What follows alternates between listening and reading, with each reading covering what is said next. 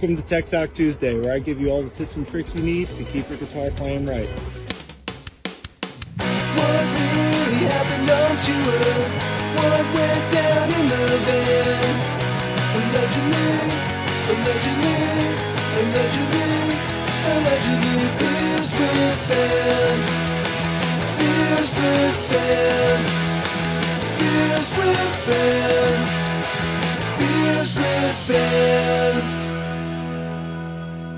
I was like contemplating like who I should ask for like my next episode, and I was just sitting there going through TikTok, and you're like Riff TikTok was coming back up, and I was like, why the fuck don't I just ask Jim Poggi?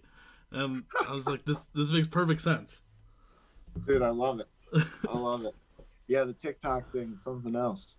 Yeah, uh, I, I'm gonna bring it up during the episode and everything, and like I uh, I was talking to Aaron from uh, Charlie Siren, and he was like, yeah, why is why didn't you have Jim on it already? Like, we're, so, you know. Dude, man, I miss all those guys. It's,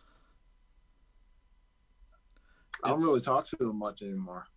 Uh, well, I talk to Aaron all the time because I actually live in the Charlie Siren house now. I, I live in Minneapolis. What? Yeah.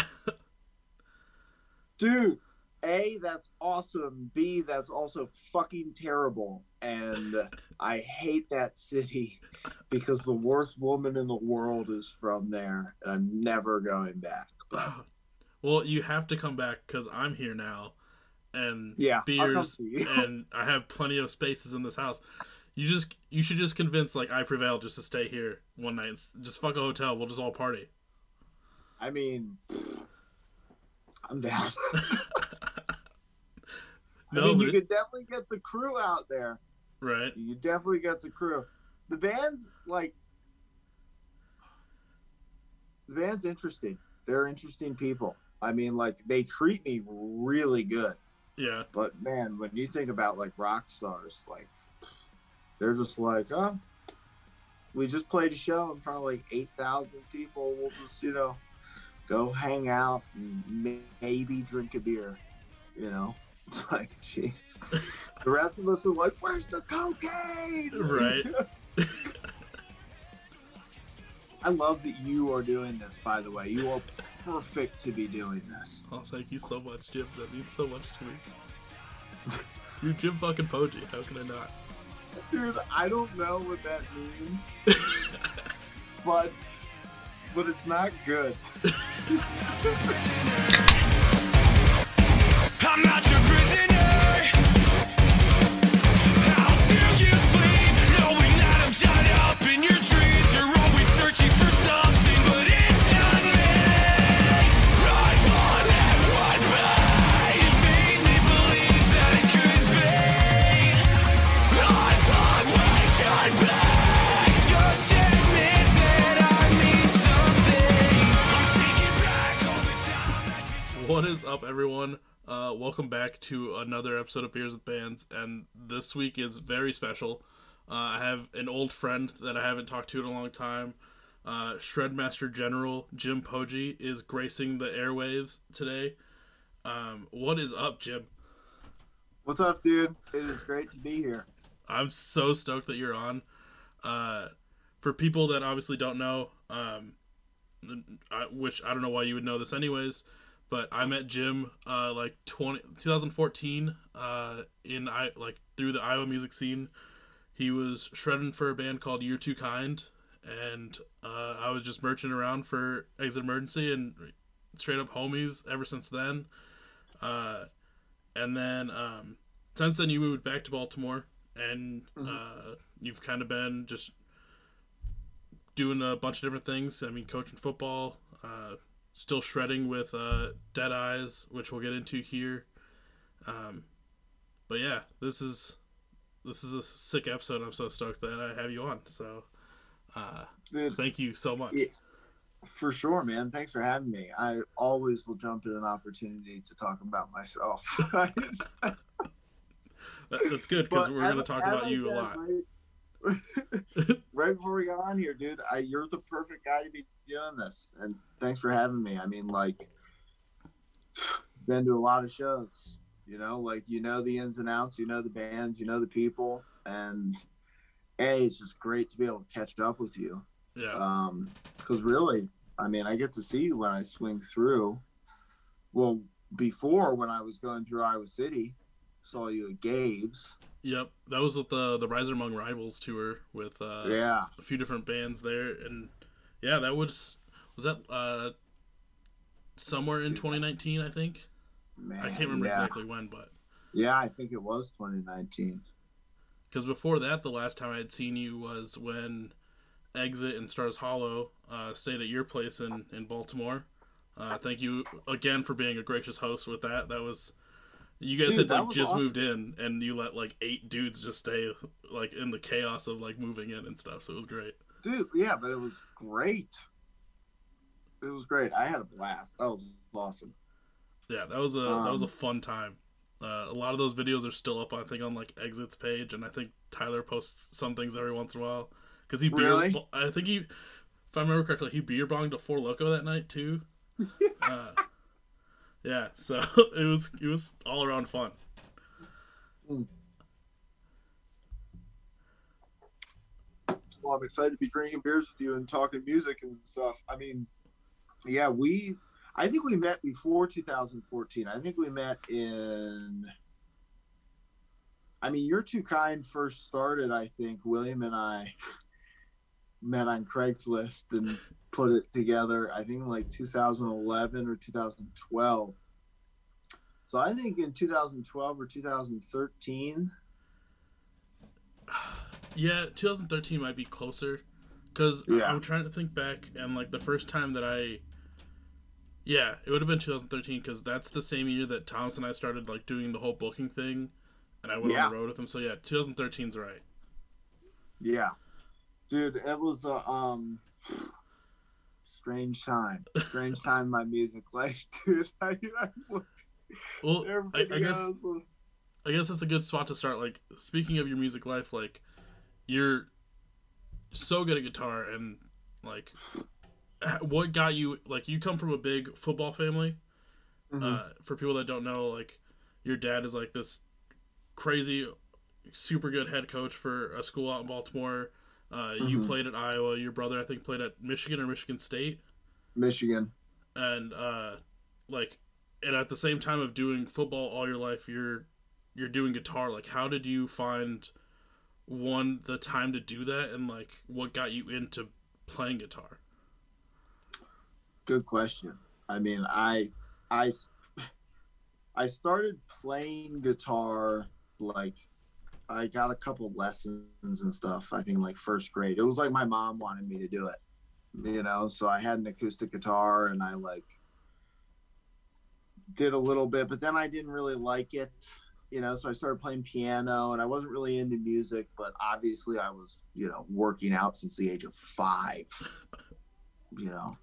So I kind of always knew football was going to be a thing, but Um, I really started to love piano because I could play the things I was listening to, and I was like listening to classical music, and I loved that, and I loved being able to play it um, and hear it whenever I wanted, and like those songs like became a part of me, or you know, whatever yeah they say.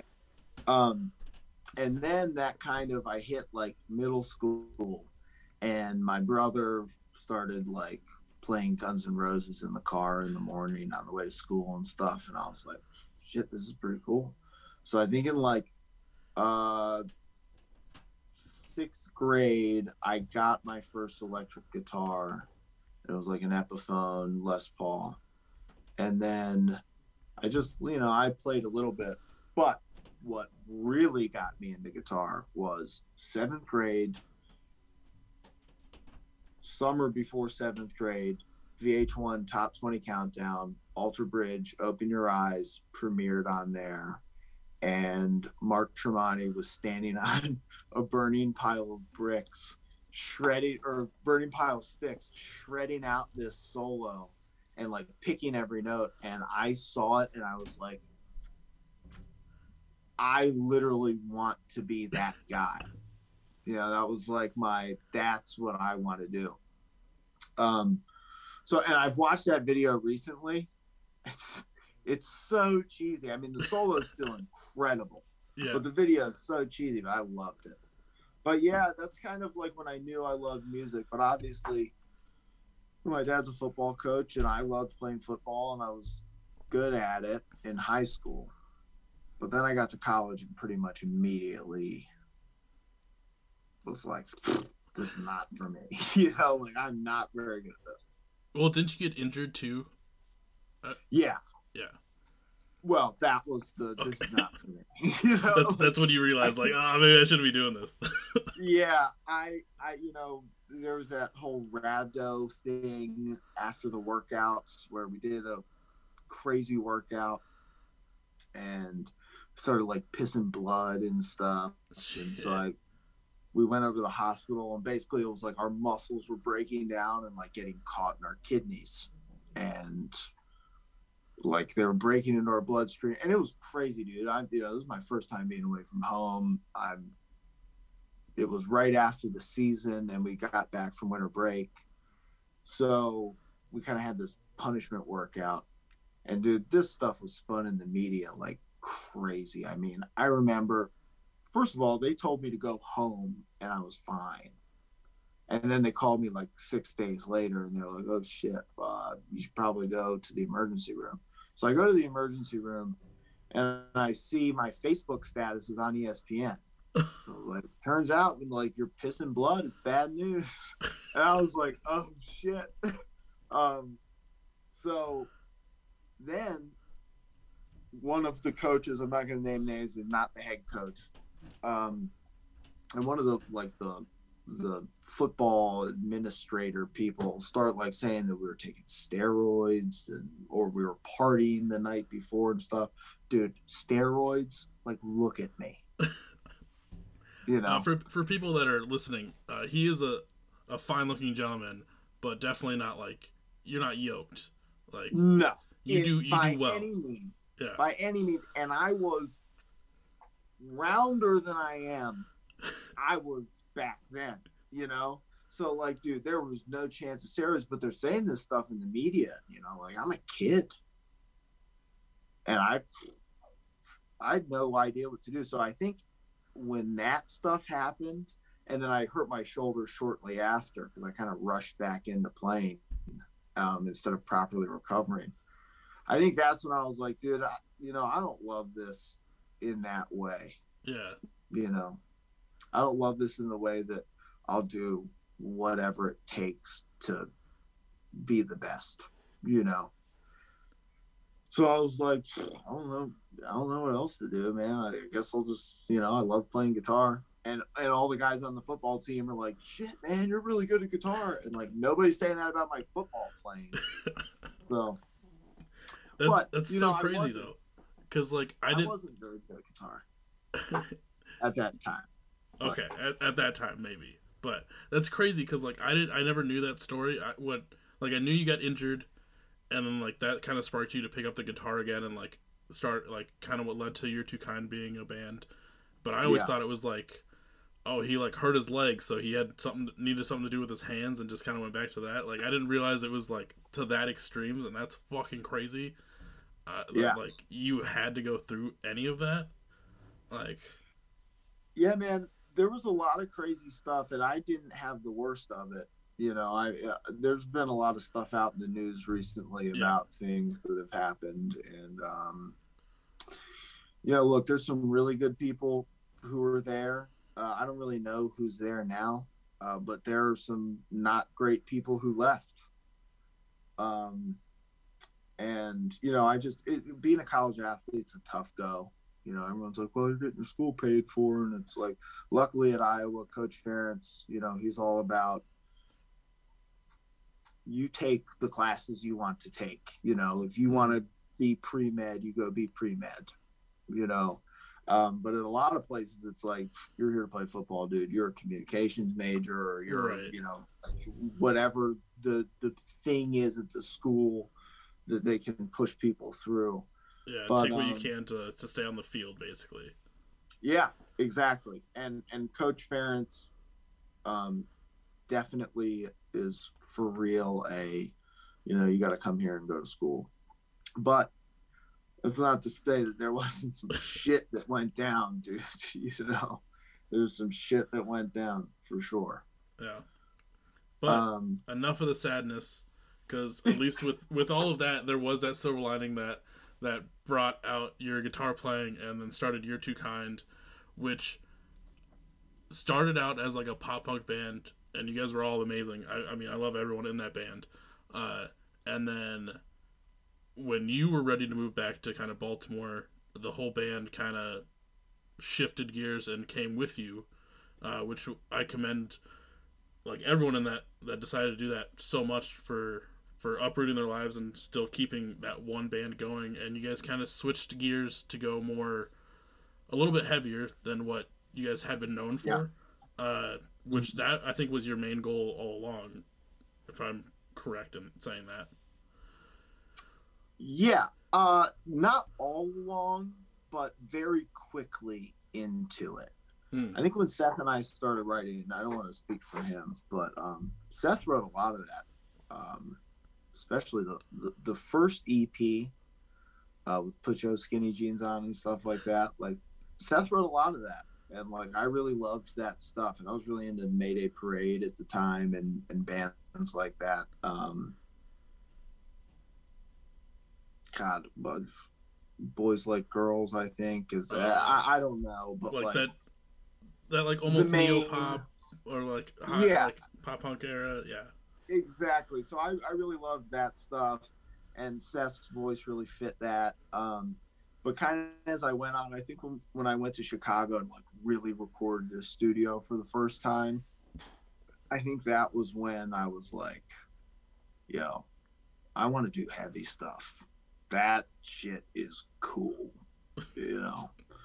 And then I slowly started gravitating that way, you know, and, and back to the thing you said about, you know, continuing the band out here and like, you know, people uprooting their lives and doing it for the, doing it for the band, you know, um, tell you what, man, bunch of tough motherfuckers in that band for real, dude. You know, those guys were some, and are, to this day, some, you know, like, dude, when the rubber meets the road, those are the guys you want to be with. You know, Chris Bland is a, he's an animal, dude. You know, we we went through a lot of stuff together, and and it wasn't always easy on him and and on me, and living with me is not easy, and he did it for a long time.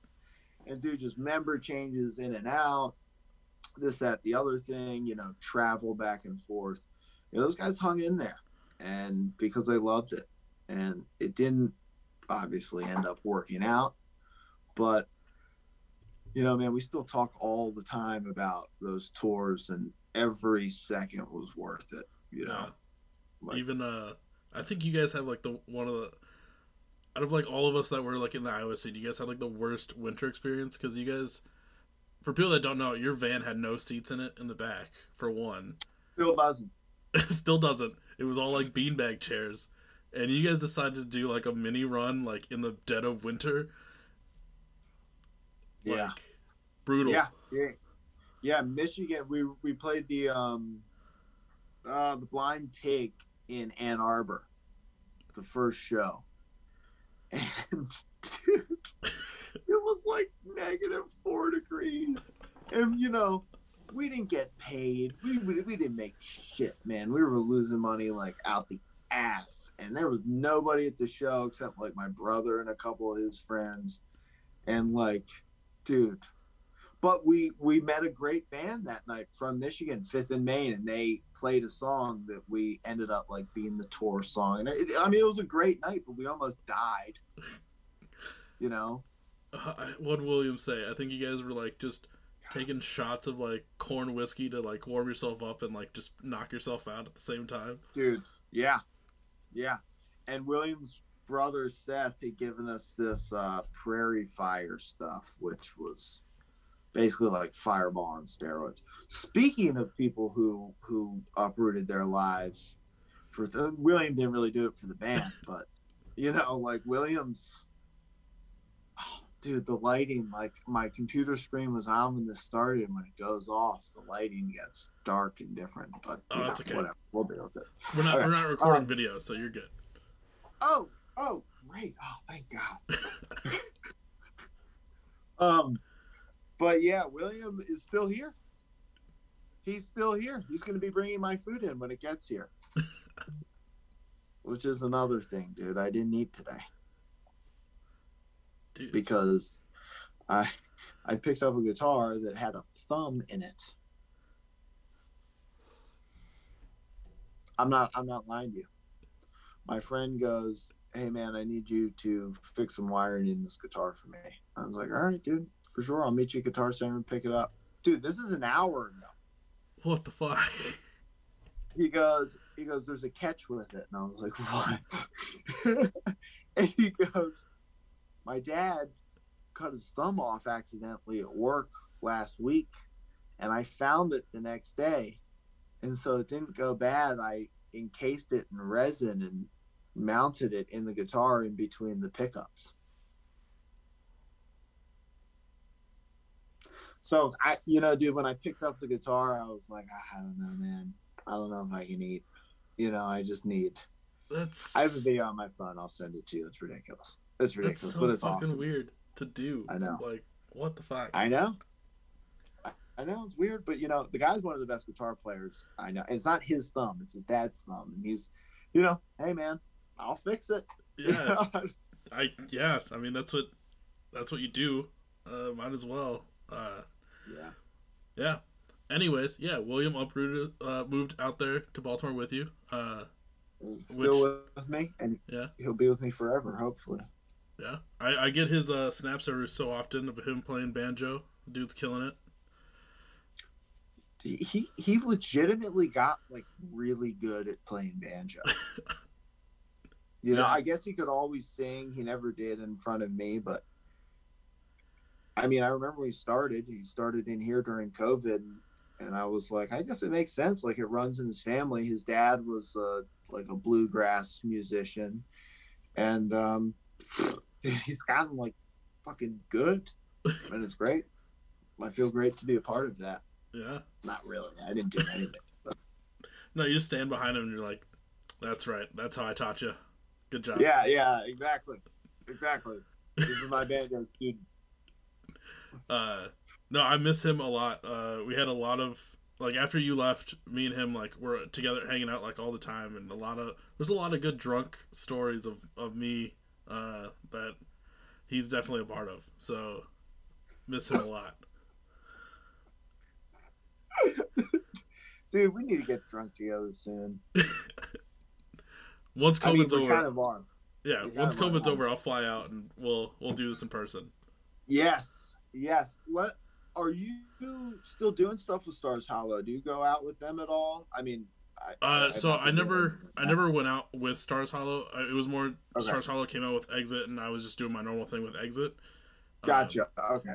So uh, that'd be sick, uh, Tyler. If you listen to this episode, I'd be so down. Uh, I'm, I got big boy P T O, so you know. Uh, no, but I mean, they're still kicking. They're they're fucking rocking. Uh, they got a new album coming out pretty soon. Uh, so go check out that Stars Hollow. That's that's the plug. So yeah, shout out Stars Hollow. Fucking sick, man. I'll tell you what. Um, I had never heard anything like it before, and then I started hearing other things like it, and I was like, Tyler and the guys do it like way better than these other people do. Like way better. Like as I started like kind of delving in and like seeing the world of it. You know, I was like, wow, holy shit. Like, they're, they are like, really good. Yeah. Like, really good. Dude, that was Speaking like the... really good, too. Dude, yeah. I, Thomas, I just talked to Thomas recently. Yeah. Uh, it, the, the, like, the ending of Exit where Thomas got, like, all fucking twinkly and stuff was amazing. Um, just that whole last tour that Exit and Stars Hollows did was just so... great and wonderful because one, you're hanging out with your friends for like a week, yeah. but to see Thomas progress and like start shredding on the guitar, and then also watch Tyler shred every fucking night, and just like Jesse just kill it on the bass, and then Sage killing it on drums every night was just amazing I to, mean, to watch. So, like, dude, a people. lot of talent on that tour. Like, yeah. a lot of talent. It, it's it's crazy. Like, we all started in kind of like the same scene. Like, there's so many good musicians that that were playing at the same time that we were all in Iowa doing the same thing. Like, like uh, Jameson Shred. Like, yeah, was was so good. Uh, like Survival Soundtrack in general was just oh, like, yeah, they were like our rivals. You know, it was there was always like a little bit of tension at the shows. It was like, all right, like, and they were honestly they were so much better than we were, like so much better than we were. But I was just, you know, like I didn't give a shit. I was like, we're going to shred, like William, are we playing a little click tonight? You know? But at the same time, drinking half a bottle of Jägermeister with Joe, like splitting the bottle before we went on. Right. See, that's that's where Survival Soundtrack like was able to prevail, was because all of us were getting like hammered, and they were like, we don't really drink that much. We're just gonna go out and play the show real quick, and like all of us are like six deep, like, yeah, like sounds good, like trying to do something. Yeah, looking back at it, Karina probably feeding me beers. Yeah. Fucking sabotaging the whole thing. I'm just kidding. If she listens to this, she's an amazing person. Well, that and Gabe's with their uh, dollar drinks if you're playing or promoting the show. Oh, my, oh God, my God, dude. What a great place, by the way. Shout Favorite out place. Gabe. Yeah. What a great place, man. Great venue.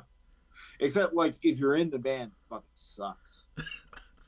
Playing it's sick, but that load in. Oh, yeah, the stairs out, in the back. Down the stair. Yeah. Yeah. Scott, if you still own that thing, man. Dude, yeah, just a service uh, elevator or something, dude. Dude, last time I was there, there was like starting to get holes in that stairs, so like it needs it needs to be updated a, uh, a good amount. But still, yeah. once you once you make that trek, it's so good.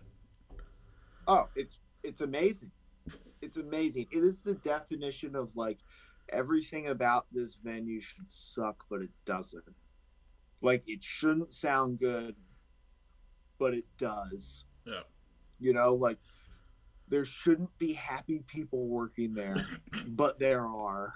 You know, like, there shouldn't be a lot of people who show up to it because it's in a kind of strange part of Iowa City, but, like, there are. Yeah. You know, it's just a cool place. Yeah.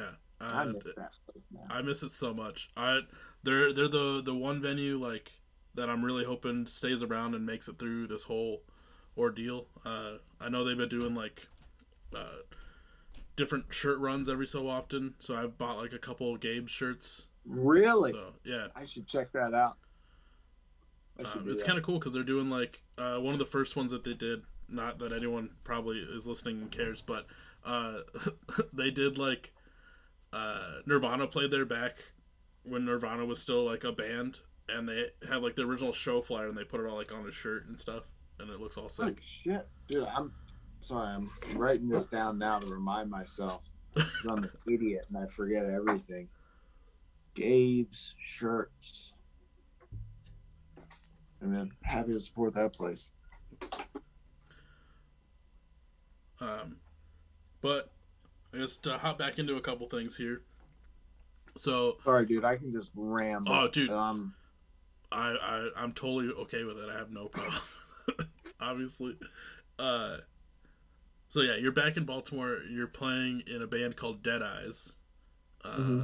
which, for do you want to kind of like give a synopsis or whatever of like what Dead Eyes is for people that are listening?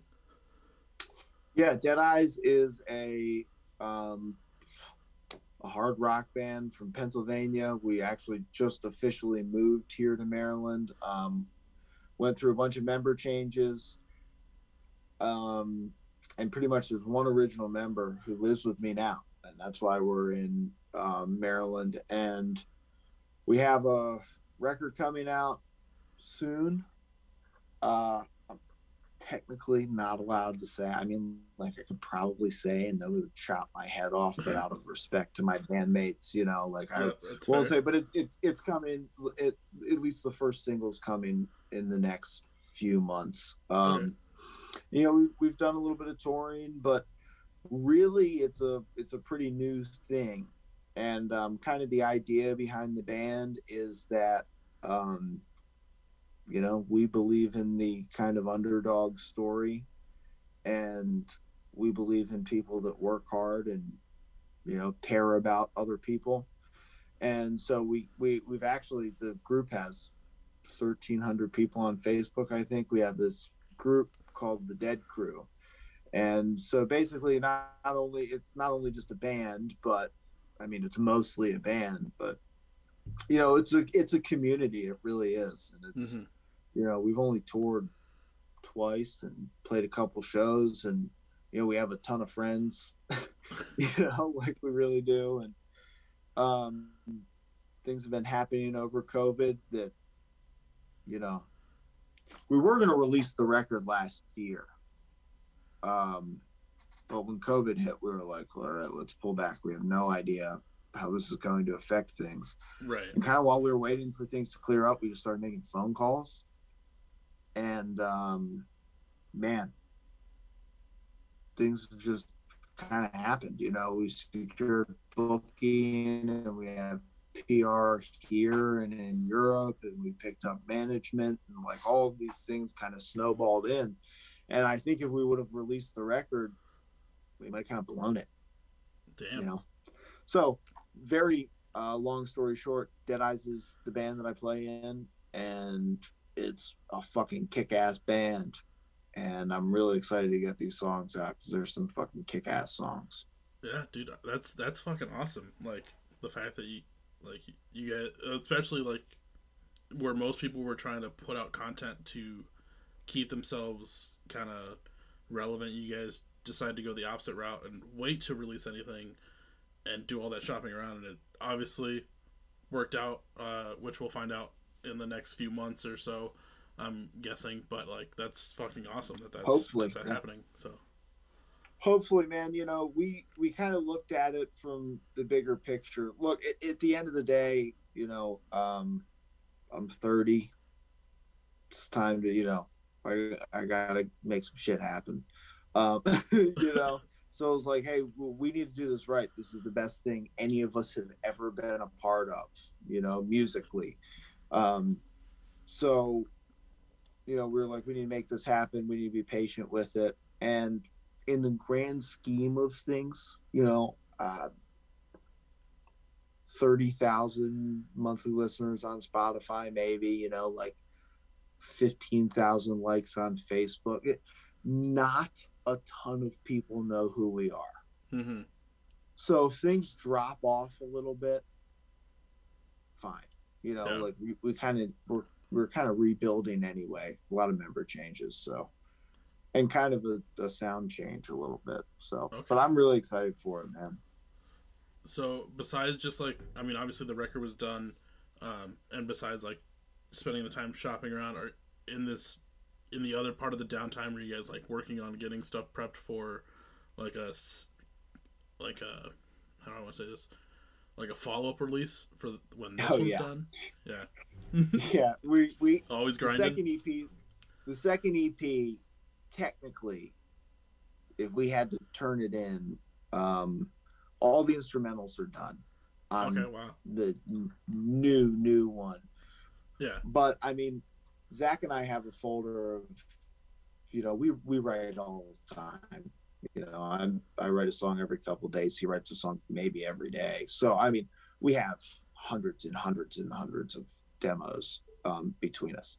So um, kind of the way we've been doing it, um, you know, we have six right now that we really, really like for the second E P. But um, honestly, we'll probably take like three or four of those and then go down to the studio and then see what happens there. Our producer, Kyle O'Dell, is, man, one of the most talented dudes I've ever been around in my life. And I don't know if I would feel comfortable like putting a record out without that guy listening to it and that guy putting his handprints on it, you know, whether it's writing or whatever. I want him a part of what I'm doing, you know? So, um, yeah, man. So yeah, we're, we're set to go for a long time. That's awesome. I'm, I'm stoked yeah. for, uh, be sure to let me know when all that stuff's getting closer, and I'll keep an eye out. And yeah, and I'll, so. when we get off here, I'll just send you the record, too. Yeah. All right. I didn't know anybody gave a shit, you know? It's like, well, I mean, you know me. Like, I'm always down to support the homies in any way possible. Oh, yeah. So. But, you know, it's it's tough. It's tough playing uh, guitar-based music nowadays, man. Nobody cares.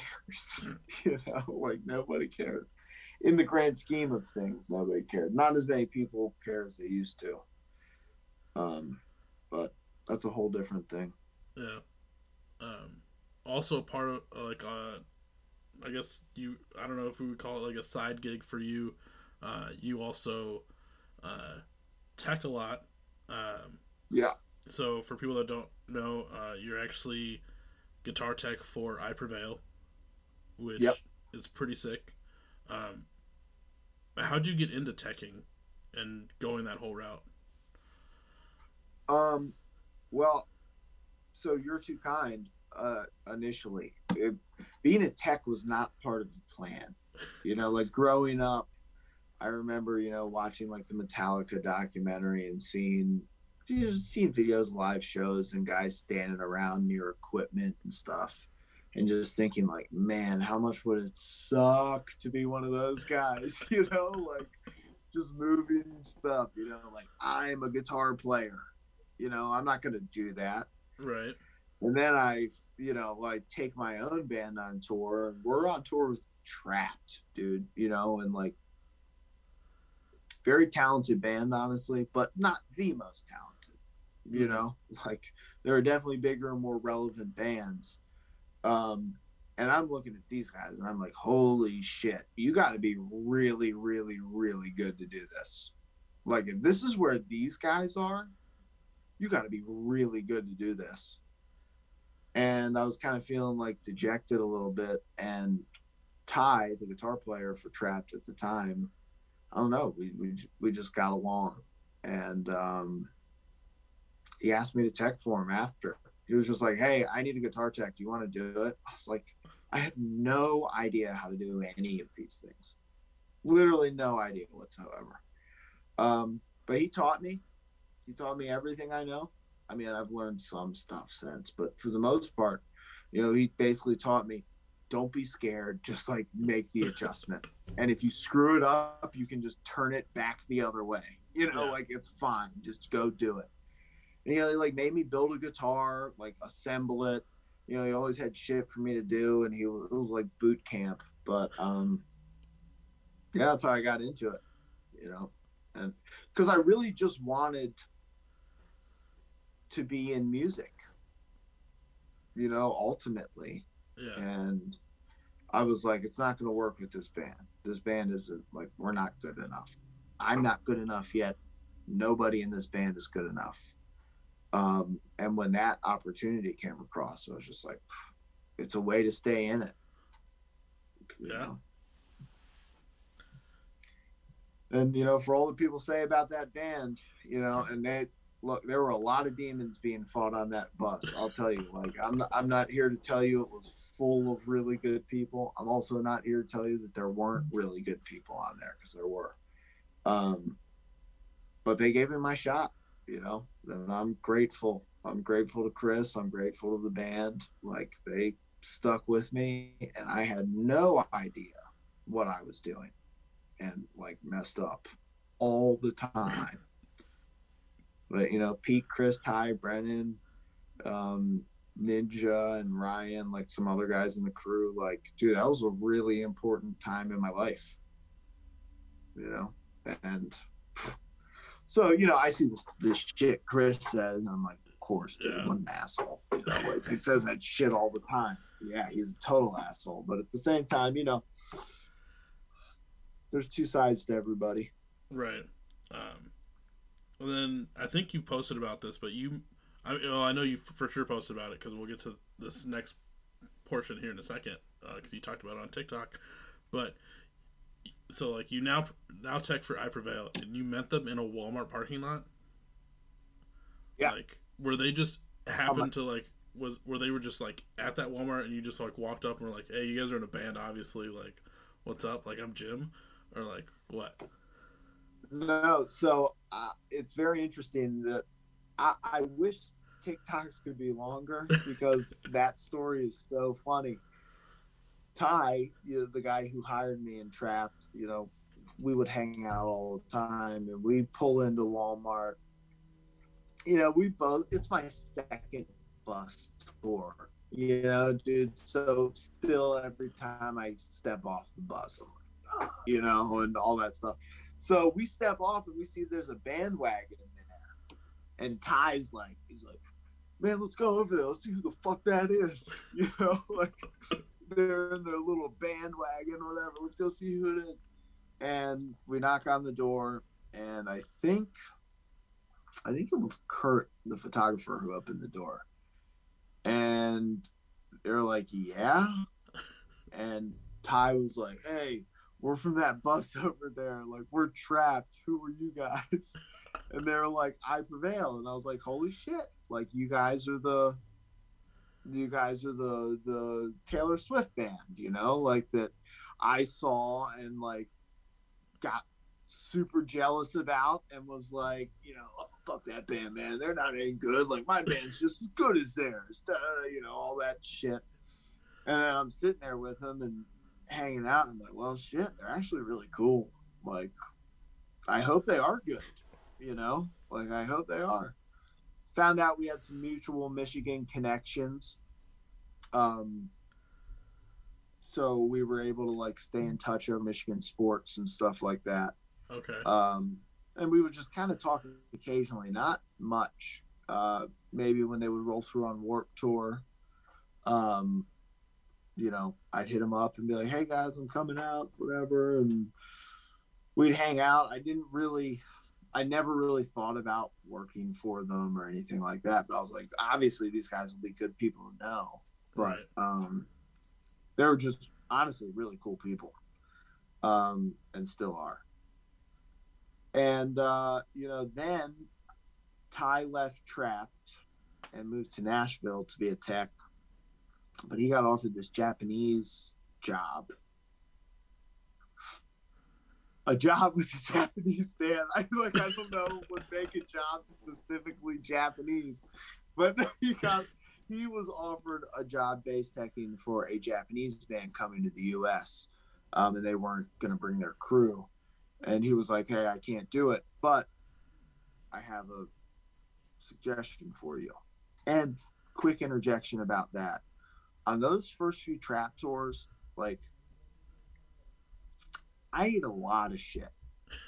You know, like, I got yelled at a lot because I didn't know what I was doing, but I also got yelled at a lot when I did know what I was doing. Mm. And, like, I'm not I'm not complaining about that, because that has been important in my career since. And like, yeah, all of those people did, like, they never abandoned me or let me down or anything like that. But it was like fucking rough some days, you know, like, dude, I'm about to, I'm about to just roll out of my bunk and hope I land like, like the wrong way, you know, like, um, you know, bus breaking down all the time and shit. Like, it was really tough, but, and I wanted to quit, but I didn't. And I think Ty knew that it was difficult and he respected it. And so he recommended me for this job. I still had no idea what I was doing. And I got the email and it was like, we're going to be going on tour with Cover Your Tracks, Starset. I was like, ooh, Starset's cool. And I Prevail. No fucking way, dude. Like, no fucking way. I'm like, who is this band? Um, it was called Vamps. Not oh. to be mistaken with the Vamps. Okay. Who who are from England. And like a pop band. Vamps.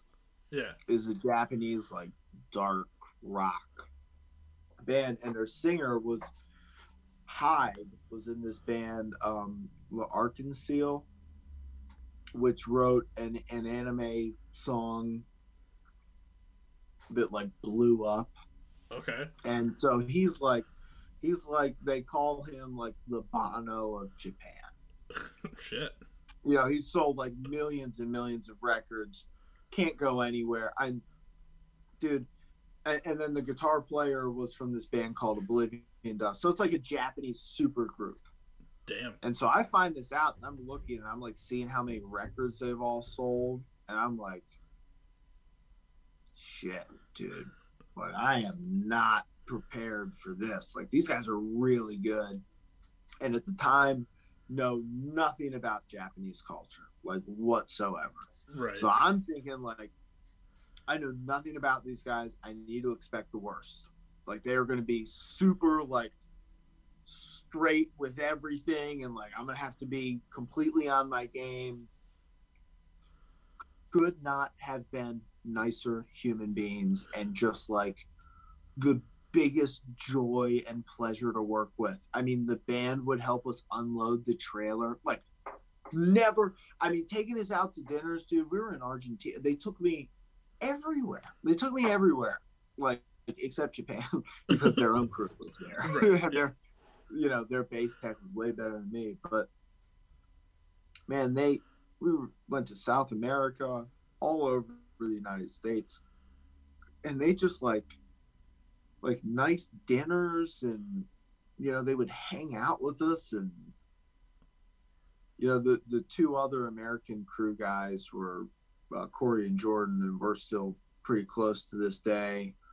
Um, and, and, ha- and like a handful of Japanese crew that I'm still close with. Like, I'll tell you what, man, I love those guys. That, that was like, working with them was one of the best years of my life. Like, just unbelievable to go from like Trapt to that. It was, dude, I like I I was like, I would have done Trapt for ten years to get that opportunity. Right. Like, I'll, you know, it it was just so worth it. Dude, that's fucking um, awesome. Yeah. And, you know, obviously, like, I got to hang out with I Prevail, and, you know, and the rest is history. The rest is history. uh, here's kind of probably like a fun little question. So, you're taking for for Vamps. Where was like the one place that they like? Obviously, you said you were doing it for quite a while. Where's like one place that they had you go with them, uh, to go play at like a different country or whatever, that you were like, I can't believe, like, out of all the places, like, this is where I'm at, like, doing Man. guitar stuff. Good question. Man, I have the flag in my basement. We were in Chile, and it was like, I think it was it was some sort of convention was going on, but we had a couple we only played one day there, and um we had three days there, only one work day. And man, they had people taking us all over the place. They had like translators and like and guides, like, specifically for us. Damn. And then we played this show, um and I've, I have the picture, but it's like a sold out kind of small arena. Like, it's a small arena. It's more mm-hmm. of a theater, but like, I mean, midway between a theater and an arena. And it was packed, and the lights were off because our monitors went down. Our in-ear monitors went down. So we had to like turn the click off and everything like that. It was like halfway through the show, and the singer Hyde goes out a cappella and starts singing in the dark, and people lit up the stage. Dude, I was like, are you shitting me right now? Like, is this real life? Like, this is, you know, it was it was one of the coolest things, man. You know, and I'm fucking there. I'm eating empanadas and like all, all this shit that, like, you know, I love, but it's really hard to find in America. Yeah. You know, and it's just, dude, it was, you know, yeah.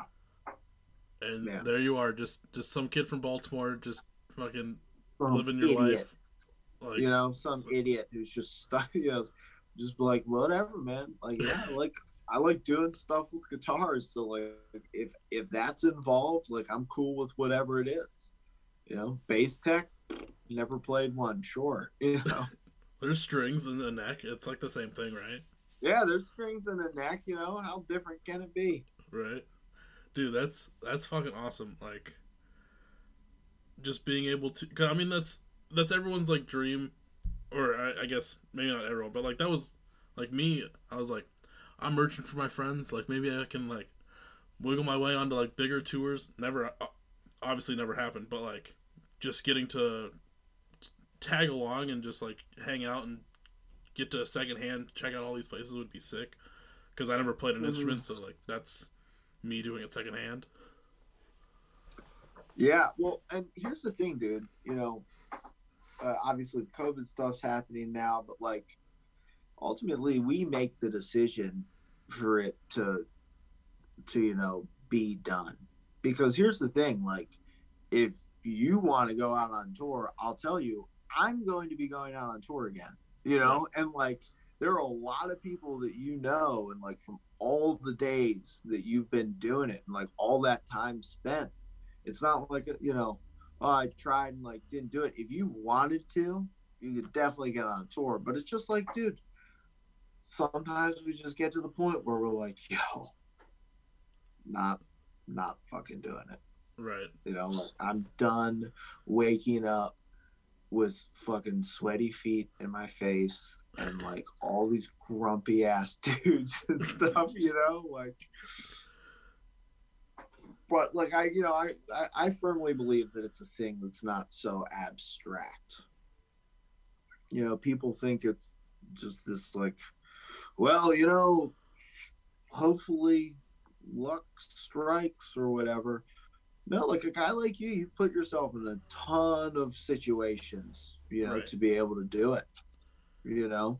And shit, I bring you out on tour in a heartbeat, you know. So, you know, that's why I love you.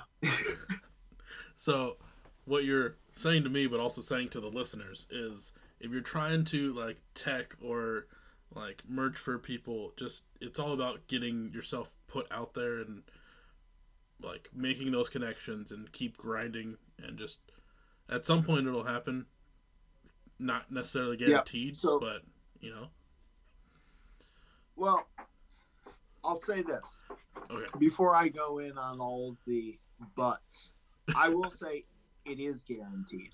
It is okay. Absolutely guaranteed. Okay, so there's a couple things that you have to kind of do. First of all, like you have to be willing to eat a lot of shit. You have to be willing to suck up your pride, learn how to get bossed around, you know, like get yelled at when you don't deserve to get yelled at, you know, like, and, and the only way to do that is to change your mindset to be like, this is going to be good for me. You know, like I'm tougher than this and this is going to be good for me. Yeah. Um, you have to do that. And then the hardest thing, the hardest thing is you have to be, this is two parts. You have to be flexible with what your vision is, you know? So like, I, again, I still, I'm, I'm trying to be a guitar player in a big band, you know, like I tech for a big band. I love that. I'm proud of it. Mm-hmm. I'm a guitar player in a fucking kick-ass band, but it's not a big band, you know? Yeah. So really I'm more of a guitar tech than a guitar player professionally, you know, and I want to be a guitar player professionally. Um, but I'm happy with what I've done. And I realized very quickly that I just love guitars and I love music, and that's what I want to do. I just want to be around them. So I'm okay with being flexible with that, you know, and that has given me, you know, I, you can't be too good for opportunities, really, you know, like if, if the only thing you got is Trapt offering you a guitar tech gig, fucking take the job, you know? um, and, you know, and realizing that we're not owed anything, we can earn it, you know, but we're, we're never owed anything.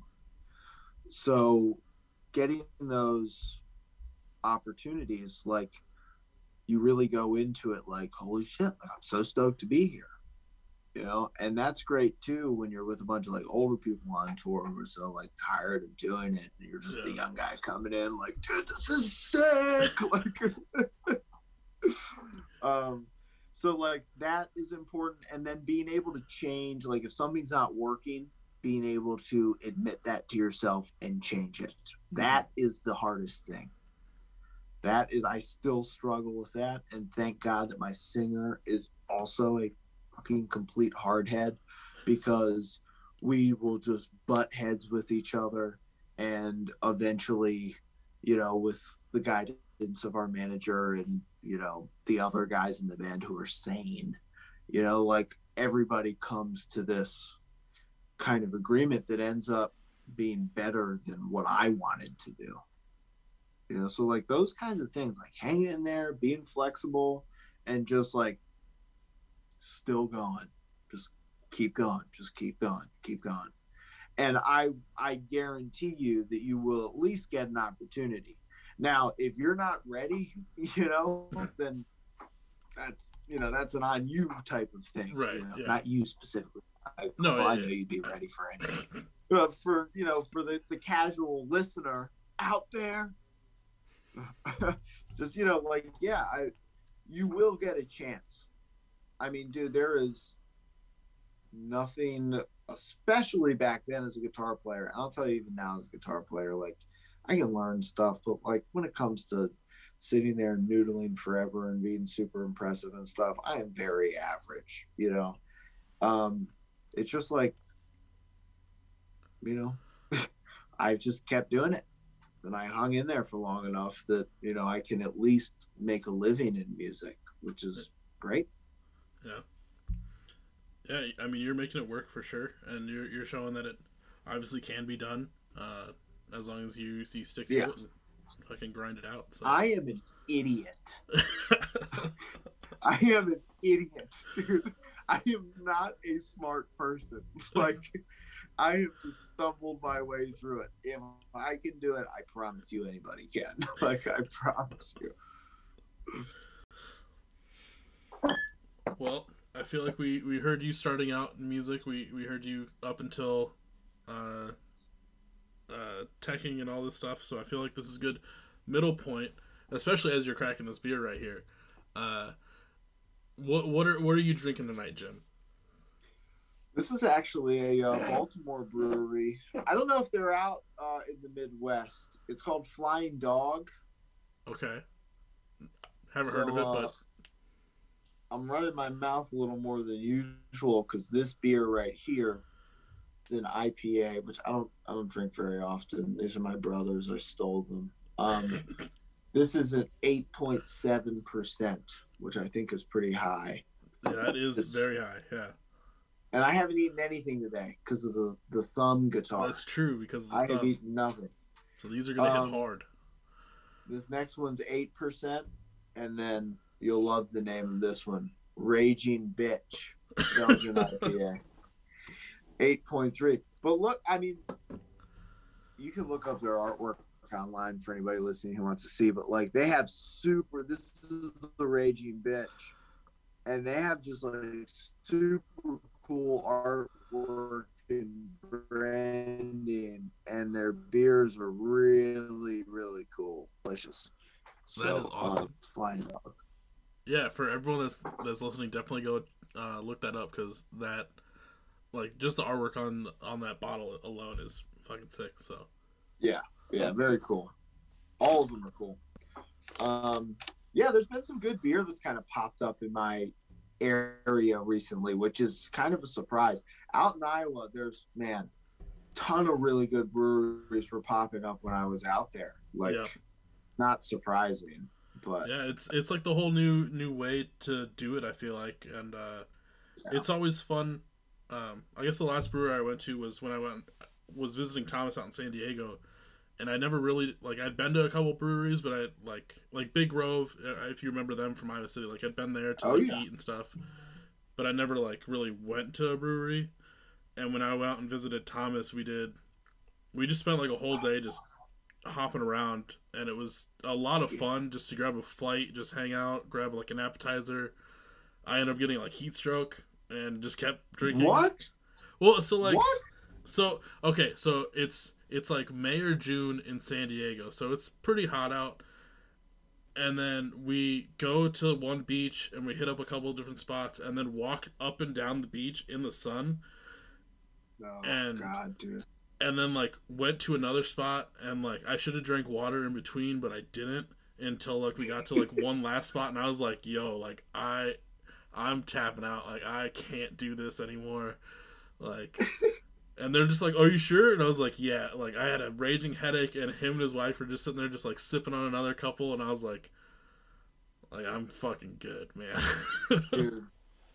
Dude, that's brutal. Yeah, but it was a, it was a fun time. It was, it was a really good weekend, and I'm really waiting for Corona to go away so I can go back out. Yeah, man. I love San Diego. I really... I'll go out there with you, dude. Oh, dude, fuck yeah. Yeah, that would be... Uh, that would... That's a great idea. I'm going to text yeah. Thomas right after this and be like, yo, coming out to see you. All right. I'm, um, I'm so down. Uh, dude, I yeah, um, they're like Little Italy area. Yeah. Super cool. Super cool. See, I don't think yeah. we went through there because they live, so I don't know if you visited him last time you were out there or anything like that, but they live in like the French Quarter or some sh- shit district. Nice. They're only like a few blocks away from the, the baseball field, which is pretty sick. Oh, okay. Yeah, so, yeah, yeah, yeah. So it was it was nice. Like, we went to the game and hit up a couple of like local D I Y bars. Um, like one that like, remember downstairs of Gabe's, like the, the little corner that you could play in? Oh yeah, yeah. yeah so yeah. One place we went to had a spot smaller than that that band's playing. What? Yeah, it was it was fucking sick, but I was like, how are you gonna fit like your whole van there? Like it, like the night that we went, it was just one guy. I was like, man, this is fucking crazy. Yeah, well, you know, you put a Midwestern pop punk musician through there, and he goes, "Watch me." Dude, yeah. Um, so let me ask you, dude. Let yeah. me ask you. He moves out at the beginning of COVID to Minneapolis. Yep. You have not been able to do any exploring at all. Yeah, for the most part, not really any exploring. Uh, like I've, I recently finally went to one of the local record stores. Uh, but besides that, like it's mainly just been work, grocery store, and home, or in the local, that spot- and like the local liquor store. But that's about it. So yeah, it's a lovely show, of course. Um, is that by choice or is that because of everything sh- just kind of shut down? Uh, it's a little bit of both. Um, so like when I got here, um, all the bars and like restaurants were basically just to go only. I mean, bars were pretty yeah. much shut down. Um, so I mean that was a big factor, and then just like. I'm pretty introverted anyways, so yeah. I'd yeah. rather it, it like it's it, so it sounds really bad, but like or it sounds really weird maybe, I don't know, but like I come from a town of like three thousand, and I would rather like if I'm hanging out with my friends that's cool, but like if I'm already at home, like I don't really want to go anywhere. And then I moved yeah. to to Minneapolis, and I'm just the same way where it's like, oh, COVID's going on, that's a kind of a factor, but like I'd have to drive somewhere like thirty minutes to go like hang out. Like, I'd rather just, like, chill at home and, like, watch a movie. So, like... Dude, I love that, man. I... Yes. I. It's not weird to me. Yeah. Um, I mean, it it is... It feels kind of weird saying that, like, COVID fits my lifestyle because there's hundreds and hundreds of thousands of people dying. Yeah. You know? And, like, and like I don't... I don't want to, like, belittle that or anything like that. But, man, I'll tell you what. It is nice the few times that I do decide to drive to go see somebody or do something, which is not often. Um, I don't have to deal with any traffic, you know? And dude, I love that people are working from home. I think it's good for the human beings in general. Yeah. Uh, you know? I, I gotta admit, I loved it the first eight months that I was here because there was literally no traffic. I could get to work in like, I'm only eleven miles away, which is not far, but city-wise, dealing with like straight interstate traffic, I could get there in like ten minutes, which is amazing. But now everyone's back to work, and like my drive homes, that's why I said like six o'clock, because literally it'll take me like half an hour to get home now. Dude, you know, Minneapolis is one of the fastest growing cities in the Midwest. Like, and, and you guys have road construction going on there all the time, man. I mean, it is like... Yeah. Thankfully, I don't have to deal with it. All the A lot of the road construction, well, it's still going on, is all on thirty-five North, like going deeper into mm-hmm. the city. Because, I yeah. mean, if, if yeah. you remember, I don't know if you've ever been to the Charlie Siren house, but um, we're like on no. the very edge of South Minneapolis, right by the airport. So it's literally just hop for me for work. It's nice. I just hop on one interstate and just like, it's basically like a, a bypass interstate, and I just zoom that straight, get off at one exit, and then I'm at work. So. Gotcha. Is, is it still the Charlie Siren house, or it just was the Charlie Siren house? Is will, Charlie it, Siren still a band? So they're, they're not a band anymore. They broke up like maybe three years ago, but I mean, one of the the members still technically lives here, and it'll forever be known as the Charlie Siren house, just because that's how we all know yeah. it. Uh, yeah. Either that or, like, fifty-six twenty Productions, I think, is what I've been calling it for, like, when I'm doing podcasting stuff, or, like, if we're doing anything new related. But, yeah, Charlie Siren house for fucking ever. Yeah, dude, I love that, man. God. But dude, and I remember I feel, Aaron... I feel like it gives me so much street cred, too, because, like, I'll be talking to, like, a... Like, I've interviewed a few Minneapolis bands, and I was like, oh, yeah, like, I just moved up here. I don't know if you guys remember or, like, know of it, but I live in the Charlie Siren house. And they'll be like, the Charlie Siren house? Dude, I remember playing shows there. And I was like, yeah, like, I fucking live here now. Like, yeah, dude, that's sick, man. That's so awesome. Great guys in that band, too, man. You know, um, Aaron, his brother... Great dude. Aaron would bring me up shots of Fireball like mid set. He'd be like, yeah, dude, let's go. I'd be like, oh. Yeah. It's dude, funny. I mean, like, I mean, I was all about doing it. Oh, I yeah. wasn't like, oh, I shouldn't. I was like, yeah, give me that shit. But at the same time, I was like, fuck, I suck. You know, like... It's actually funny that you bring up Aaron, uh, because I do have a couple, a few fan questions here, specifically from the big guy upstairs. I say that because he literally lives like right above me.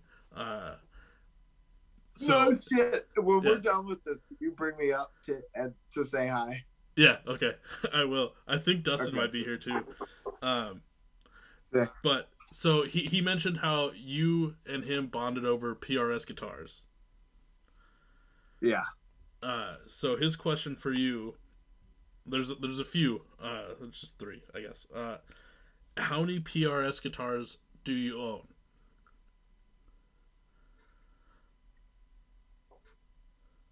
Four.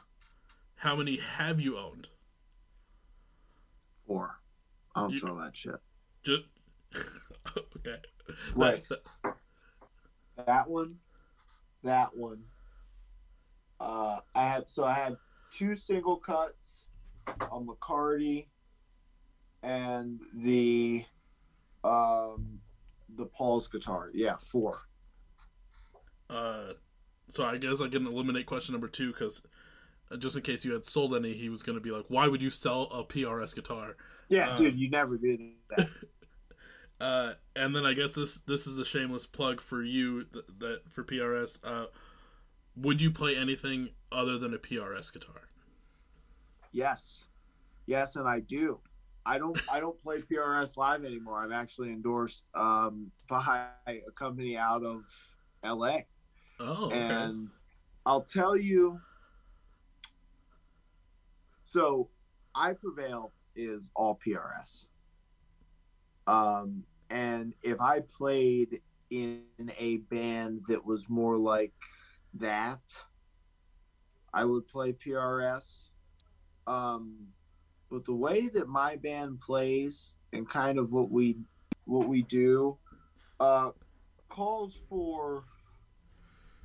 It's not super low tuned. It's drop A, but um, they're they're heavy rock songs, and I really like to like dig in with my right hand, like really hit the strings hard.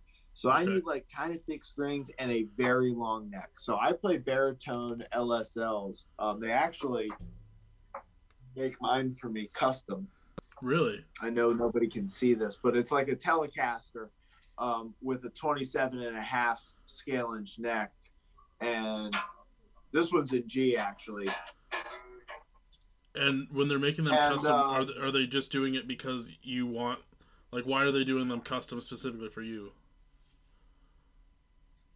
Because I asked them. Well, I mean, like, what aspect of it? Like, are you are you needing to be custom? Oh. I guess.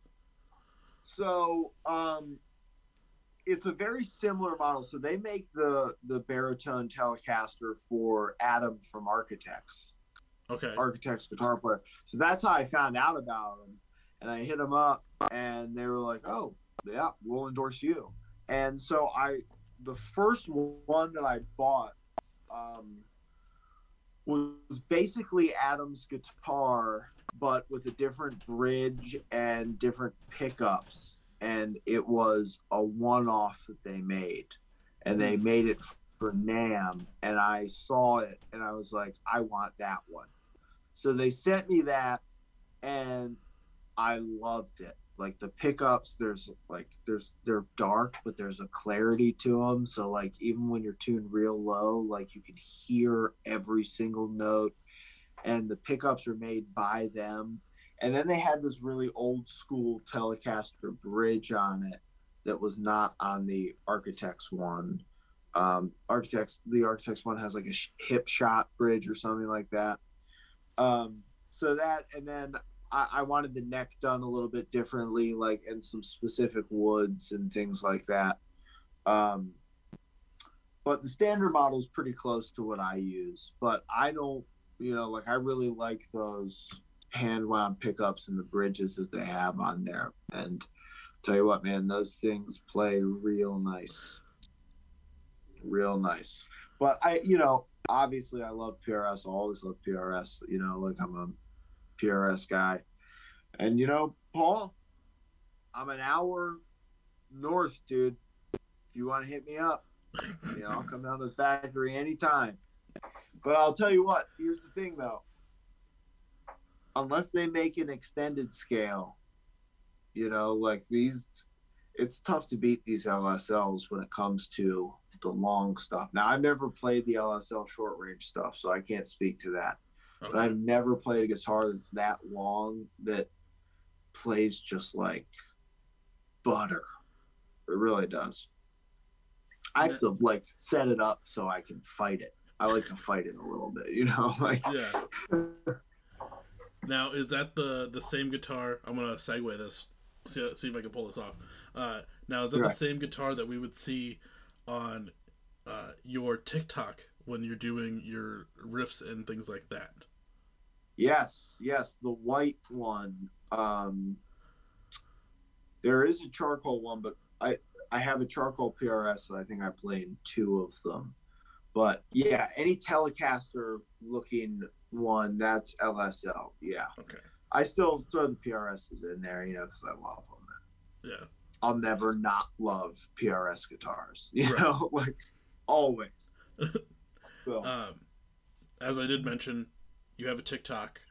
Uh, for people that don't know, yeah. it's uh, definitely go check it out. It's called Riff Design. Um, yes. Where on there you're kind of you're you're kind of doing like a few different things. I feel like you're doing uh, your portion, since you you are the guitar tech. Uh, you're you're doing Tech uh, Tuesdays, which is mm-hmm. awesome for anyone out there, because I know Aaron's talked about like watching those ones uh, where you're basically teaching people like, hey, this is this is what you need to do to make sure your guitar is working properly. And it's things that like most people probably wouldn't know, I feel like, which is yeah, nice of it, you to be doing this. Well, I mean, it's it's that kind of thing that like I found out from Ty when I started doing it. I was like, it's it's not rocket science, you know? It's not some like thing that you need to be really smart to figure out how to do. You know, like, I'm not handy. I can't mm-hmm. build a cabinet or anything, and I'm terrible at measuring things, but you know, you learn a couple basics that you can learn pretty quickly. And like anything else, the more you practice it, the better you get. But those basics can, it, it Tik Tok is cool for that reason that, you know, in, in forty-five seconds, I can tell you how to adjust the neck, and you can literally go do it on your guitar and you'll be fine. Nobody's going to die. You know, like you can twist it too far one way and then just twist it back the other way, you know, and just learning that, like, oh, I'm not going to break the thing. Um, that's a huge part of it, you know? So yeah, that's, yeah, that's, so, I mean, he's doing that for one aspect. You're doing, uh, one section where you're just kind of playing along to di- a few different songs and just kind of riffing along. Um, one thing, uh, you're also doing, which I feel is pretty awesome too, is you're kind of showing people the behind the scenes on like what it r- kind of takes to compose or like make a song, uh, from scratch, which, mm-hmm. I mean, for people that are wanting to like get into it, he's, he's not just doing just the guitar parts. He's like, you're, you're like in one previous episode or recently you broke down, uh, coming up with like a good drum track and trying to figure out how to do it properly. If I'm, yeah, if I'm remembering correctly. Um, what, what kind of gave you the idea to even start the Tik Tok? Well, uh, actually, so like our singer has like twenty thousand followers on there. Our bass player, his clothing company, has like thirty thousand followers on there. Shout out Zero Sent Me and Dirty Bourbon Clothing. Um, honestly, I always thought it was stupid. And like, there's, there's a big part of it that I still feel like is really stupid. Um, like I watch Friends stuff, you know, that I follow and, and everything, but um, I don't really like surf it or anything. And our management company, actually our manager messaged me and was like, hey, it was brought up, he's British. He was like, it was brought up at the management meeting that, uh, you know, everyone was wondering when you were going to start your Tik Tok. And I was like, well, I guess now, you know, like, so, um, uh, the tech thing, obviously I was like, I doubt there's many people talking about that on there. And there are some who do a really nice job, but, um, so I wanted to do that. And then I talked about Kyle O'Dell, um, my band's current producer. I went and interned at his studio for a while. And he was the first guy I ever saw, like, bands would come in day after day after day after day after day. And he would write a song a day for them, instrumentally, sometimes two. And it blew my mind. It blew my mind, you know, and, and it also, it demoralized me. Because I was very much a, like, I'll write when I feel like it, like when I feel inspired. Right. I had so many days where I'd pick up the guitar and I'm like, oh, nothing sounds good. I'm going to put it down. And I went down there and I would just watch him do it over and over and over again. And I kind of just refused to believe that he, uh, you know, that he could do it and I couldn't, you know, I was like, I want to do that. There's got to be a way. And he taught me. He taught me a lot of things, and, I, and I, I'll tell you, I'm not anywhere close to being like he's in a different arena. This guy is amazing. It is, it's amazing to watch him work. It's like he pulls stuff out of the air and just throws it down. It's like, that's perfect. You know, like, wow. I mean, he's one of the most talented people I've ever met in my life. It's really unbelievable. But he also gets to the studio at seven a.m. and works till seven p.m. Damn. At least, sometimes way later than that, and he's writing or mixing all day. And I was like, I started to pick up on some things that he would do, and it was like, I was like, okay, I see these kind of patterns that he does, and he knows that if he does something like this, then next something like this is going to work because he did that three weeks ago in like a different key.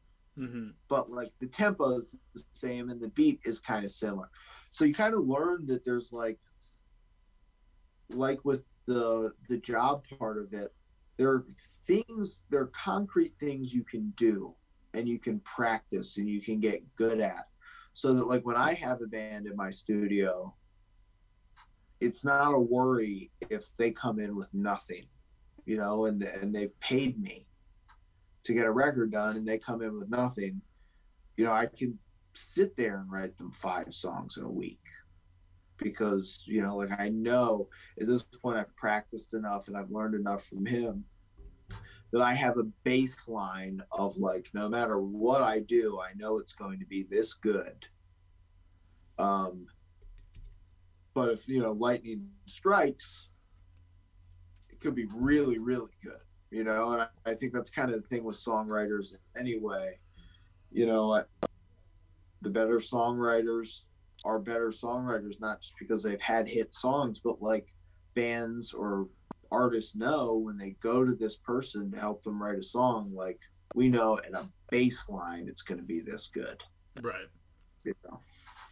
It's just a very interesting world. And, and I, and it was another thing that like I got into doing and I was like, well, I mean, if you play music at all, like if you like music and you cover songs and you want to write your own stuff, like, hey man, learning how to like program in a drum beat isn't that hard. You just need somebody to show you how to do it. And yeah. It's like, oh, that's easy. So, um, that I'm kind of worried about guitar based music, as I've told you before, you know, with like the youth, mm-hmm. you know, everybody's doing stuff on computers. And if I have to do a TikTok, and I know there's a lot of young kids on there, great. You know, I hope one of them for some reason thinks it would be cool to play guitar or to fix them, you know. Well, I, I feel like you're getting good traction so far. I think Uh, when I checked uh, today and wrote it down, you were just over like two thousand followers so far. Um, yeah. Which, I mean, I'm always like, it's, it's nice. Cause like, especially like me, like I don't play guitar or play really any instruments as I mentioned before, but like seeing the stuff, I'm always down for, for like just watching it just because it's like interesting.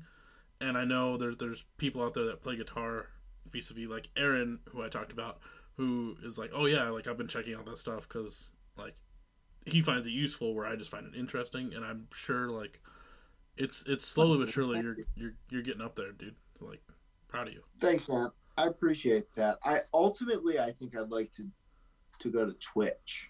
Oh yeah, you know, yeah. So I can do more like long form stuff. If I get enough people who give a shit, you know, and really want to learn this stuff, I'll still make TikTok videos, but I would love to be able to stream for a while live. Yeah. Um, and, you know, like have a channel. I know I can on TikTok, but it's not as cool. Yeah. Well, because like, especially like on Twitch, you can, where you're just doing that forty-five to like sixty second video where you're like, oh, this is how you would like program this.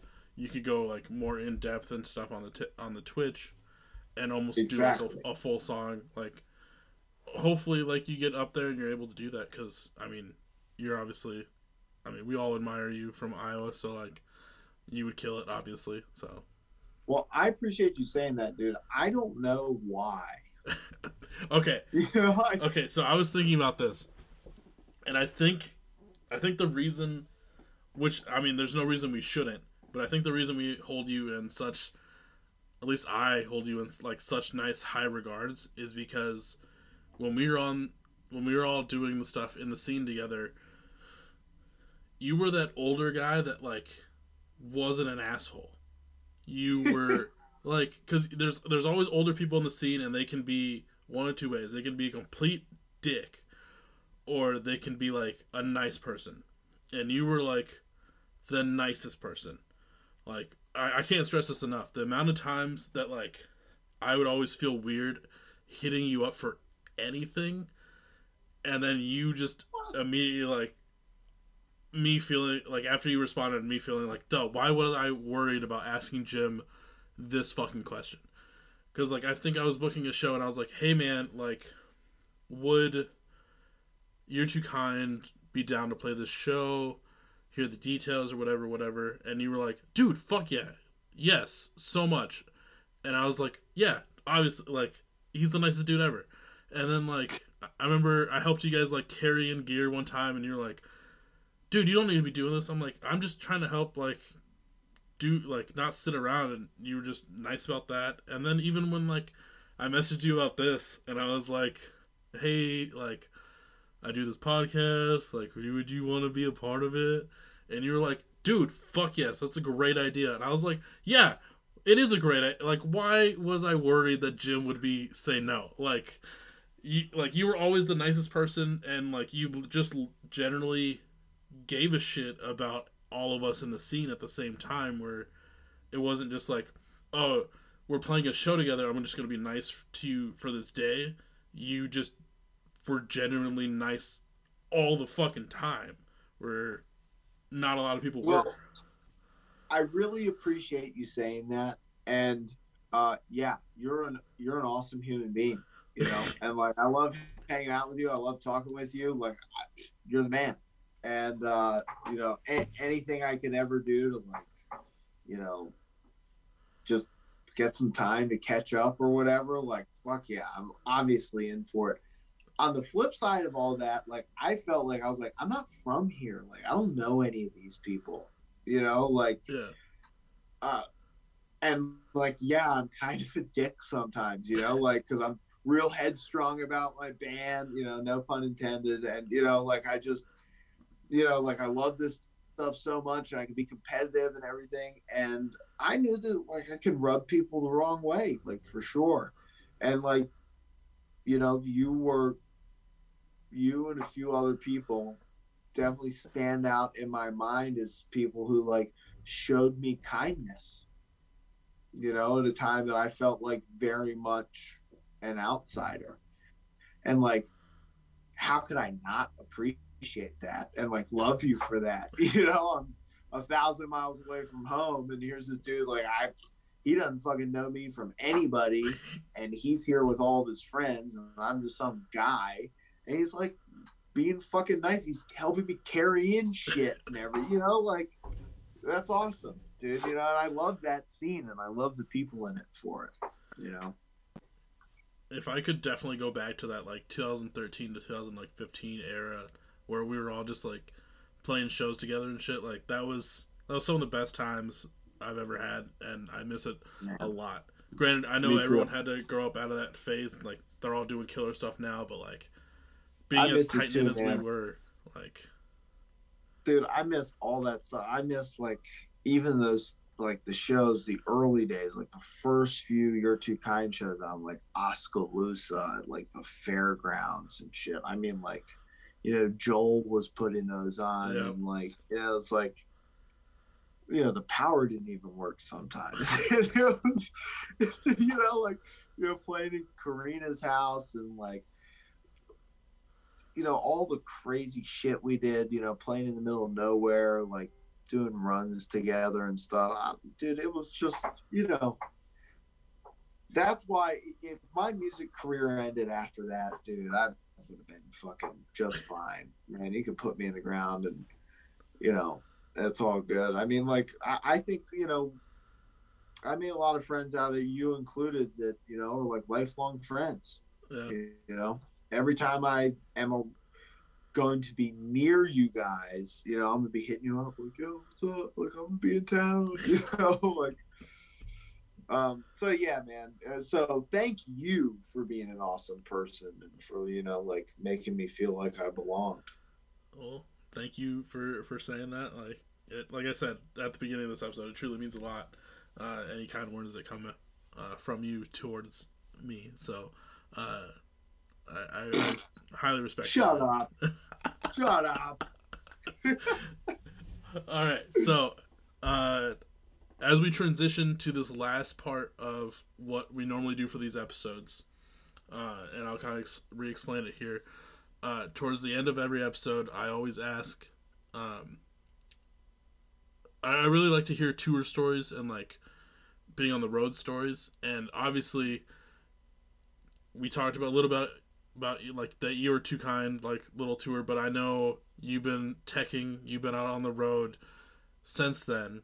And I'm sure you got some good stories. They can be good, shitty, terrible, amazing, anything on the spectrum that you would want to say that you think would be, you know, not even just appropriate, It doesn't have to be appropriate at all, but just uh, yeah. something funny that uh, happens on the road.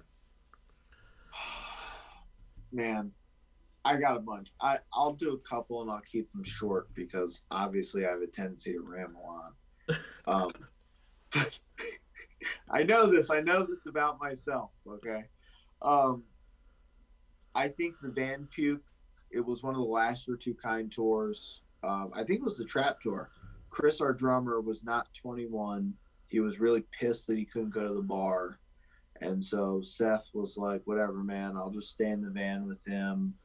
Um, and so Chris was drinking in the back. Chris is the current Dead Eyes drummer, by the way. Hmm. Um, yeah, he was my drummer in You're Too Kind. And um, I get a call from Seth, is like, as soon as we get to a bar in Boston. And Seth's like, dude, this kid's throwing up all over the fucking van. So we go back to the van. He is thrown up everywhere. It is forty-five minutes to the nearest Walmart. He's hammered. We have nothing to clean it with. You know, we had nothing to clean ourselves with. Yeah. So, like, I have as many windows down slash cracked as can be, and I have Seth, Nick, our guitarist at the time, um, and I was forcing our manager, Jason, and myself. We were all chain smoking cigarettes because the van smelled so fucking terrible. And so we finally get to Walmart, closed. Have to drive another twenty minutes to C V S. We go in and get cleaning stuff. Chris is still so drunk that he can't clean up anything. So he's sitting there sleeping on a chair. Dude, hold on, Jim. I cannot. I'm doing a podcast, dude. Get out of here. Okay, so so Chris was too drunk and he couldn't clean oh, himself? Yeah. yeah. He was too drunk to clean up anything, so we cleaned up his throw up as he was just drunkenly sitting there. And like kind of giving us all shit too, which was funny. Um so that was a good one. Um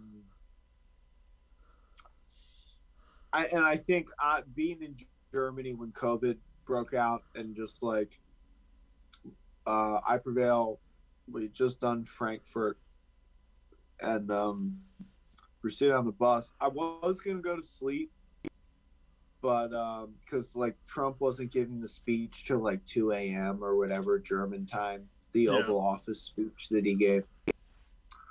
Um.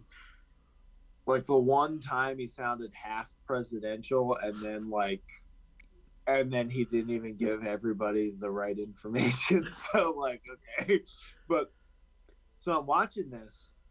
It's two a.m. We decided to watch it on the phone. I didn't go to sleep. I'm glad I didn't because he's like, we're closing the borders. And dude, everyone was just like, all right, we're getting out of here. You know, like whatever. Um, But we ended up um, staying in town for a little bit longer because we had to for legal reasons because um, I believe the U K had not canceled their dates yet. Oh. So we had to spend a little more time. We were just sitting in Amsterdam um, because the band would have like been responsible for all of those tickets then. Oh, um, shit. If, if, yeah, if they left. And so it was like kind of kind of fucked up, you know, like it was kind of fucked up in the U K, you know, like. So we were all scared we weren't going to be able to get home. Luckily, we were able to. And then after we got back, it was like, oh, no, if you're a U S citizen, you can get in, of course. You know, right. And I was like, Jesus Christ. Wish somebody would have told me that so I could have enjoyed my time in Amsterdam, you know. Yeah. like, um, but.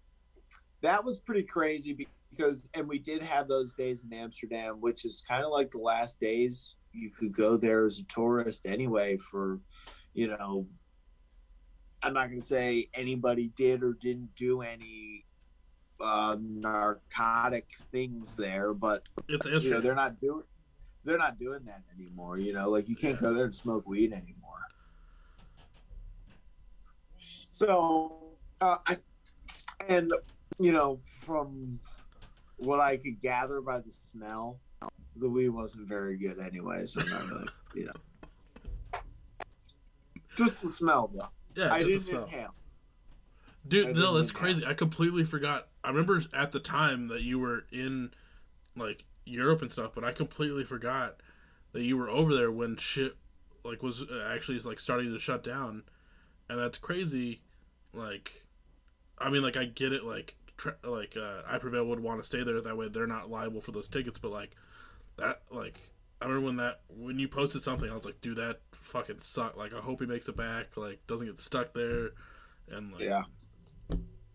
Dude, it was, you know, I was a little naive because A, I was sick and I, you know, I had it and I was like, well, you know, whatever. Yeah.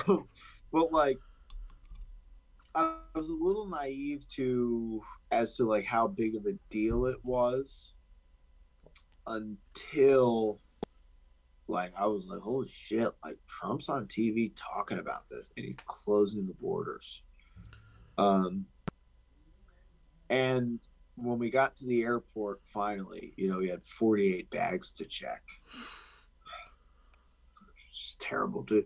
It was like the apocalypse in there. I mean, like people sprinting through the doors, like reaching over each other with their boarding passes, like, put me on a plane. You know, Jesus.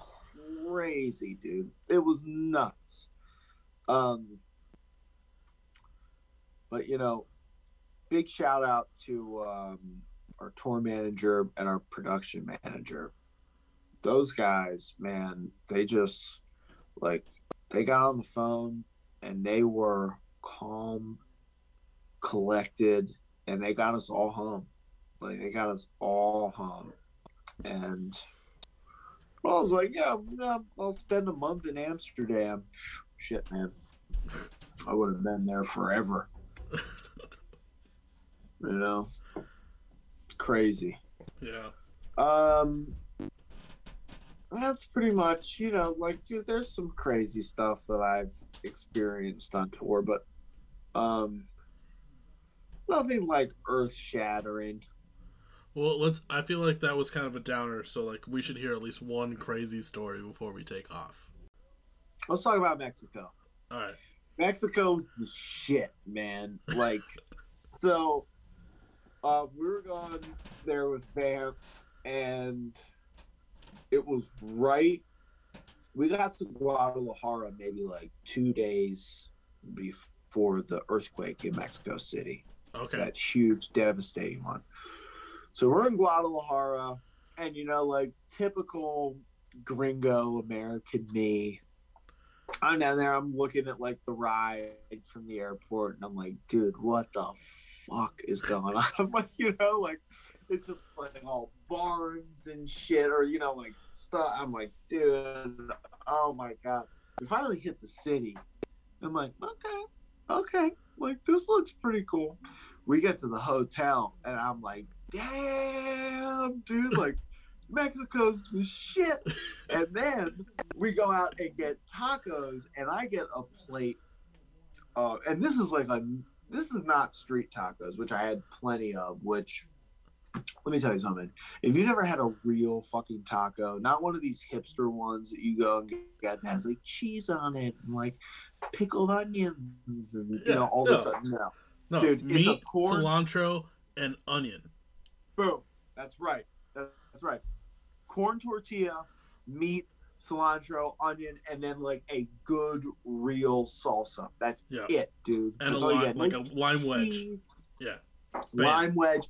No cheese. None of that bullshit. Dude, it's some of the best food in the world. Mexican food is some of the best food in the world. So I'm at this place. It's like a nice restaurant, and they have, you know, a big pork thing, al pastor. Just oh, like, yeah. Oh, the spinning wheel of meat. Yeah, oh, dude. yeah. Yeah, spin around, and there's some fucking samurai up there just slicing that off, you know, like, obviously he's been doing it forever. You know, he's got, like, all the master knife skills and stuff. They bring me out this huge plate of it, and all, like, as many tacos as I want and everything, like, uh, tortillas as I want. And it was Eight dollars. Granted, that is exchange rate and everything, but yeah, like still. Oh yeah, yeah, no, no exchange rate. But I mean, like, what I'm trying to say is, if you live in America, go to fucking Mexico.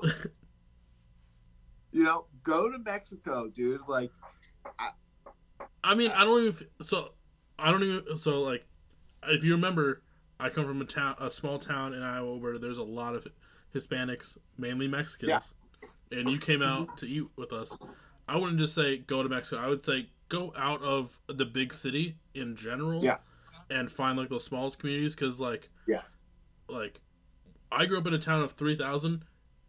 Guess how many uh, Mexican restaurants we had? How many? Uh, four, for a town of three thousand. That's that's wow. Like, yeah, that's a decent amount, and like. You're getting those that same price of tacos fucking every day. Doing it right. Yeah. Like yep. Doing it fucking right, dude. Yeah. Uh, yeah, man. I um and, and I'll tell you what too, you know, I know like the cartel and the police and everything like that, like get a bad rep in Mexico and everything. Um and and, and there was an incident. I was at this bar kinda after hours, and um they wouldn't let me walk home, and, and I was like, oh, why? I was hammered. I was like, why? The cartel? And they're like, you don't need to worry about the cartel. Like, the police will see that you're a white dude, and they'll pick you up and, like, hold you ransom. And I was like, okay, well, I don't want that. Yeah. Um. But, you know, besides that, dude, unbelievable people.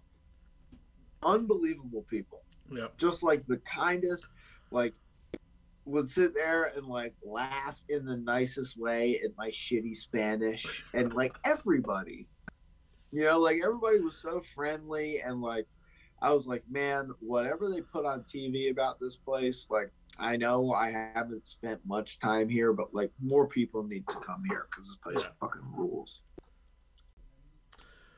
All right, so as we wind down here, uh, again, major shout out to Jim motherfucking Poggi for gracing my airwaves. Uh, like we talked about, like, I admire you so much, man. We go way back, and uh, it, it was great catching up. Great to hear stuff I didn't know about you. Uh, for one, like uh, the whole football thing, and then some great stories from uh, from your travels between You're Too Kind and teching and and doing all that stuff. Um, Everyone be on the lookout for Dead Eyes, for their for anything Dead Eyes in the next few uh, months. I feel like if, if anyone should be wanting to look for Dead Eyes, besides like what's on um, like streaming services right now, should they shine up, sign up to be uh, part of the Dead Crew? Would that be a, a good option?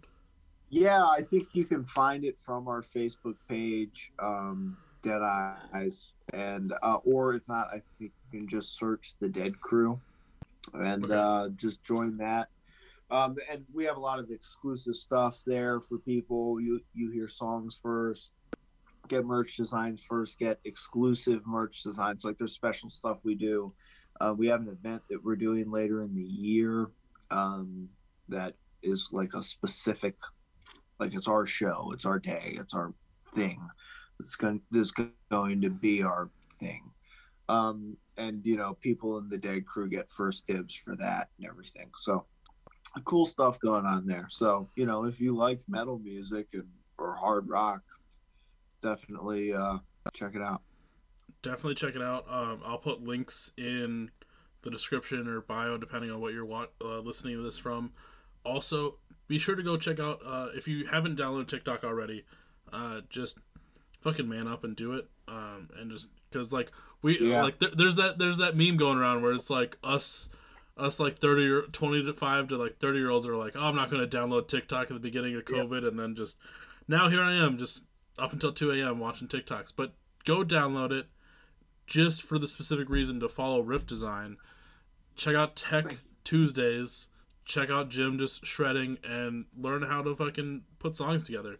Um, like it's it's always nice seeing friends try and.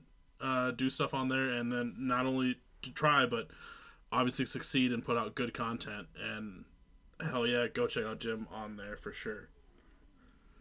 Michael, thank you, man. You are a fantastic human being and a wonderful friend.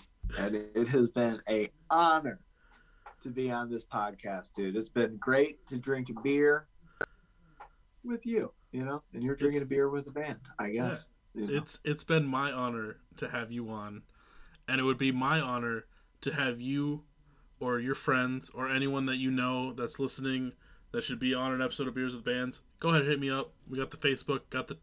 I don't have a TikTok yet. Probably won't. I don't know. I'm not... I don't do as much content. I don't shred. But uh yeah, you do. In every in every way. Uh but we got we got the Instagram, we got the Twitter. Uh actually shout out uh I mean obviously this is gonna be a little bit delayed, but just hit a hundred followers on, on uh the Instagram, which is pretty crazy because I feel like an old dude trying to do Twitter uh or Instagram. I'm drunk, don't listen to me. Um but uh shout out to everyone that's been following us. Uh, good things coming soon and keep coming. Major shout out one more time to Jim Poggi for being a part of this. Literally, Shredmaster General, uh, Rock God, and go check out everything he's doing. And other than that, I will catch everyone on the next episode. And everyone have a good night. Peace out. See ya. Growing up, no one cared for anything. Let the mouths from the rain just to make us right. Sometimes that we make it down, watching the wake. It's time to let It's time to let us speak. We can have whatever we want. Yeah, we can have whatever we want. You say you wanna stand for something. Empty words mean nothing. Do you know the tide is turning? Can you feel the rain coming?